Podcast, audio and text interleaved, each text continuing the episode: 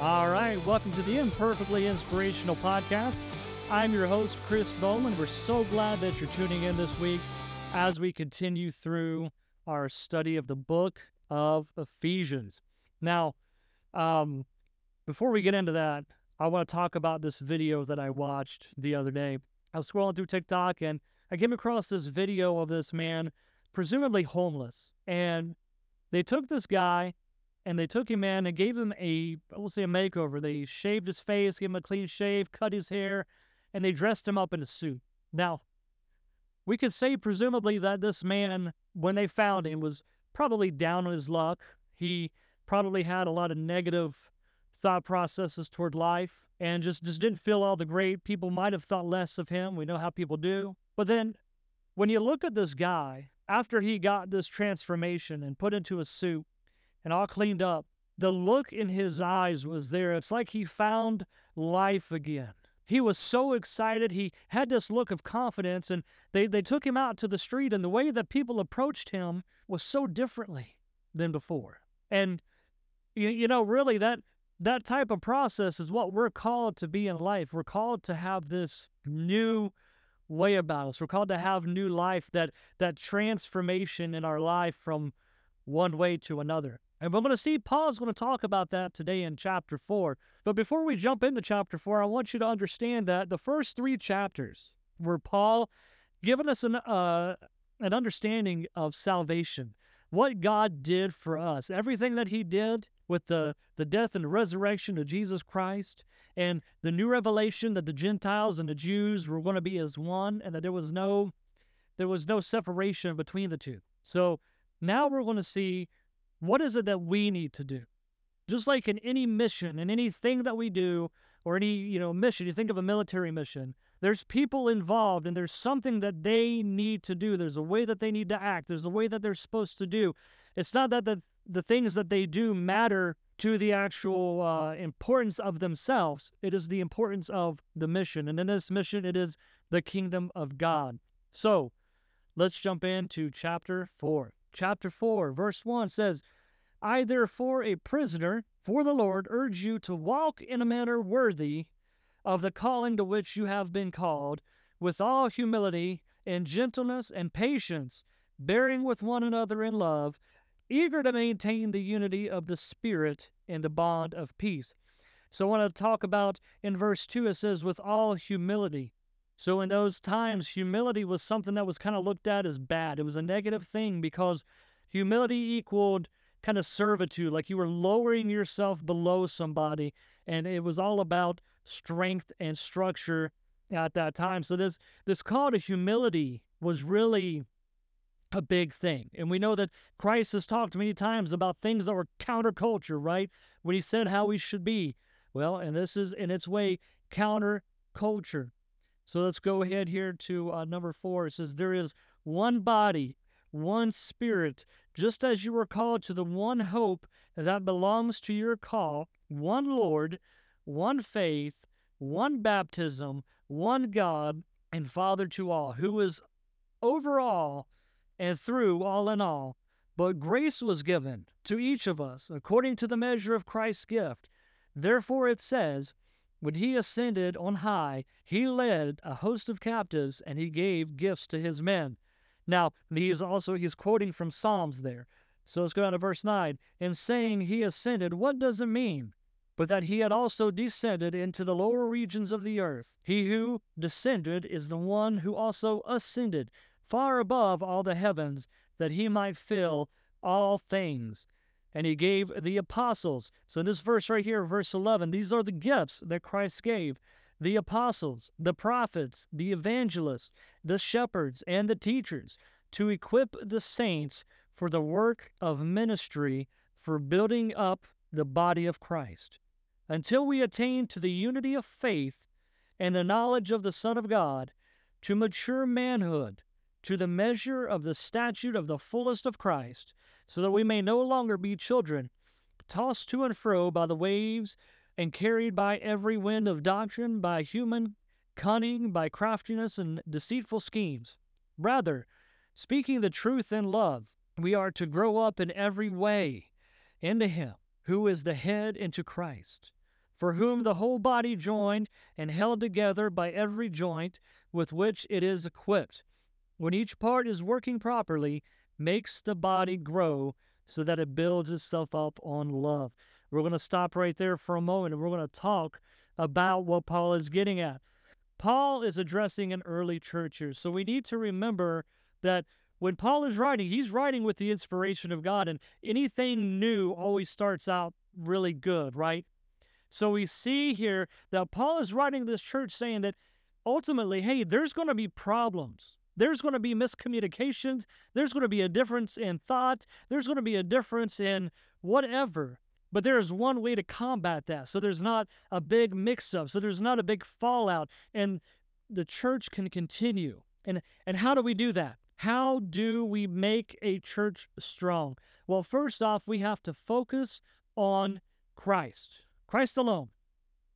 It is not our doctrine. And I'll tell you right here, I love in verse 14 when it says, so that we may no longer be children, tossed to and fro by the waves and carried about by every wind of doctrine. It's almost like God knows the future, right? See, we have how many denominations within the Christian tent today? And, and most of them, there are some that really do go against the Bible and against God. But anything that is a, a, different interpretation of the Bible and doesn't go against God's word usually is just uh, just a difference. It's a difference in belief. I can tell you right now, there's probably four or five people that I could pick out of the church I go to, and we're going to see things theologically a little differently. That is not to say that I need to call them out on it unless it's against the Bible. It's not to say that I need to be mean or, or be evil or not have anything to do with them. No, I need to love them. I need to be humble. I need to hum, uh, humble myself to them, right? That's what we're called to do. And in order to have a strong, steady church, Paul has given this young church in Ephesus the groundwork to make sure that things last. And that is, we have to act accordingly. We have to act in a way that we show that true love and humility to our fellow Christians but we put our focus on Christ, and with doing that, we are able to show that love and we are able to grow and mature. Because we all know, as especially people who have matured over the years as Christians, you know, those young bucks that come in, sometimes they, they may think they know it all or they, they understand things a little differently. And it's all about patience and, and teaching. It is our job as, as people who are older to teach those people who are new in Christ. And when I say young bucks, I'm not talking about, you know, a, um, a 10 year old or a 20 year old. I'm, I'm talking about somebody young, saved. They may be 60, but they've only been saved for two months. It's our job to teach them and, and not to belittle them or not to say you're wrong we that's that's our calling. We have to be mature and we have to teach them how to be mature. We have to do it in love. And I tell you what, we could really make a big difference in this world if move on to the next thing in a minute, but if all the churches could just put aside their differences for once and fight for the cause of Christ and not when they get together start saying, well, it's all about what I think. It's all about how I believe. It's all about this. It's you got to do this, you got to do that, or you can't do this, or you can't do that. It's not about any of that. It is about Jesus Christ. And if your church is not putting Jesus Christ first, but they're putting their doctrine first, but they're putting their music first, they're putting their pastor first, you need to rethink something. Have a talk with your pastor. Or maybe if you aren't putting Christ first and you're causing division within your church, you need to get down on your knees right now and you need to pray. The division within churches is caused with eyes that are not looking to Christ. That is a true statement. So let's go on. Verse 17 Now this I say and testify in the Lord that you must no longer walk as the Gentiles do. In the futility of their minds, they are darkened in their understanding, alienated from the life of God because of the ignorance that is in them. Due to their hardness of heart, they have become callous and have given themselves up to sensuality, greedy to the practice of every kind of impurity. But that is not the way you learned Christ, assuming that you have heard about him and were taught in him, as the truth is in Jesus, to put off your old self, which belongs to your former manner of life and is corrupt through the deceitful desires, and to be renewed in the spirit of your minds, and to put on the new self, created after the likeness of God in true righteousness and holiness. Therefore, having put away falsehood, let each of you speak the truth with his neighbor, for we are members of one another. Be angry and do not sin. Do not let the sun go down on your anger, and give no opportunity to the devil. Let the thief no longer steal, but rather let him labor, doing honest work with his own hands, so that he may have something to share with anyone in need.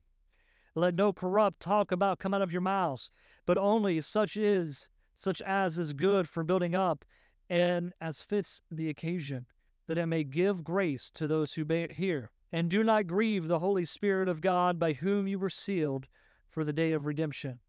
Let all bitterness and wrath and anger and clamor and slander be put away from you, along with malice. Be kind to one another, tender hearted, forgiving one another, as Christ forgave you. So we have in the beginning, we have this general idea of the body of Christ, and then we're talking about now as kind of the body of the Christ individually, in essence. We're all individual, but we're one.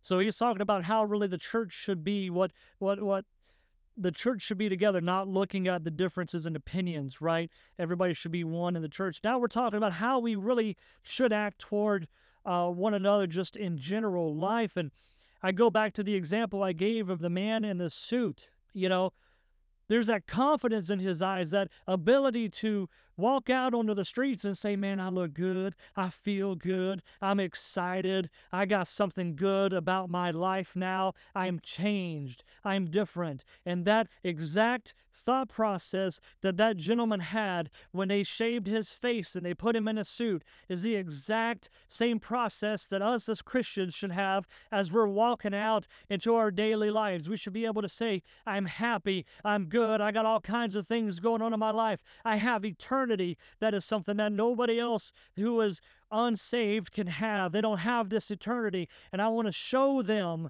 what this eternity can bring to you. This eternity can bring happiness. So you're wanting to show that to them by being happy, by being loving, by being honest, by being kind, and having that difference in you. And there's going to be people that may not know that difference in you. They may only see the Christian you, right?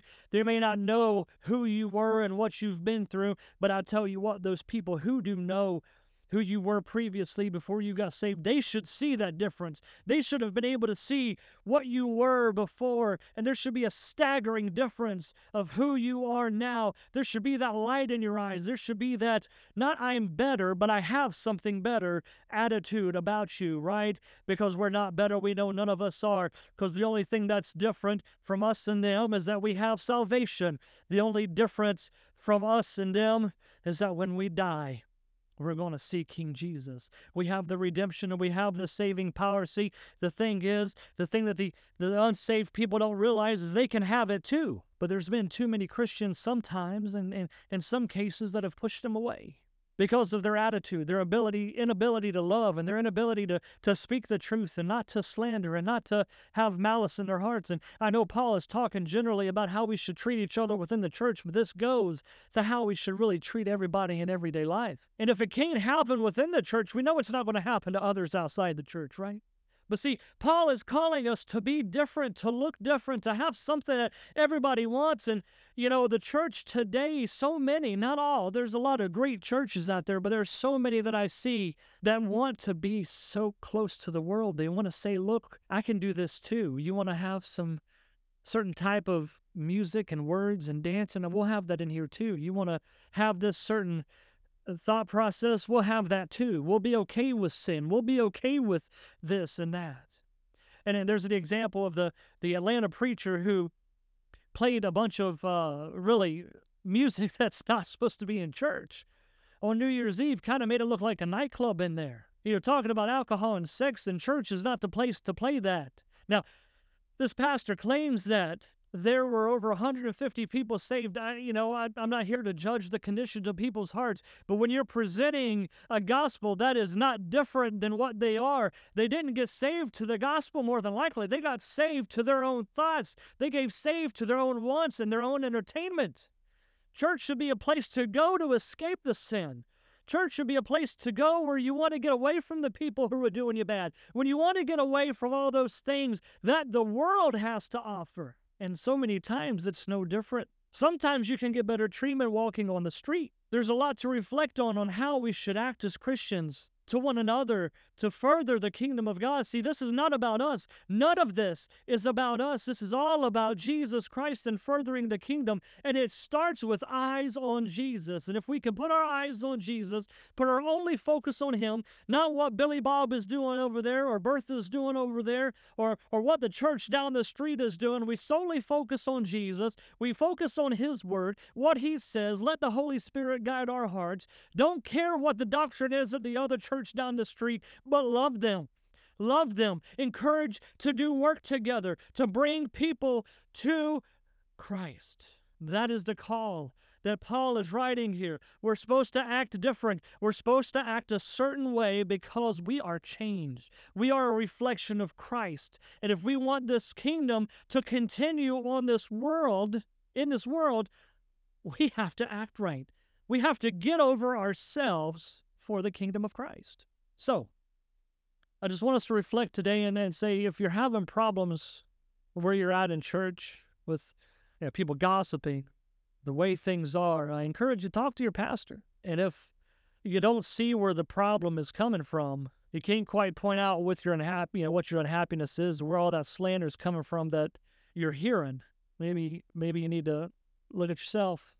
I've been there. I was guilty once before. We're all guilty. And sometimes we need to take a look in the mirror and say, Am I doing everything I can to help further the kingdom of Christ by being the way that I should be? And that's our call, folks. It's all in the Bible. But, anyways, I love each and every one of you, and I hope that you all enjoyed this and can get something out of it. But uh, you all have a wonderful rest of the week.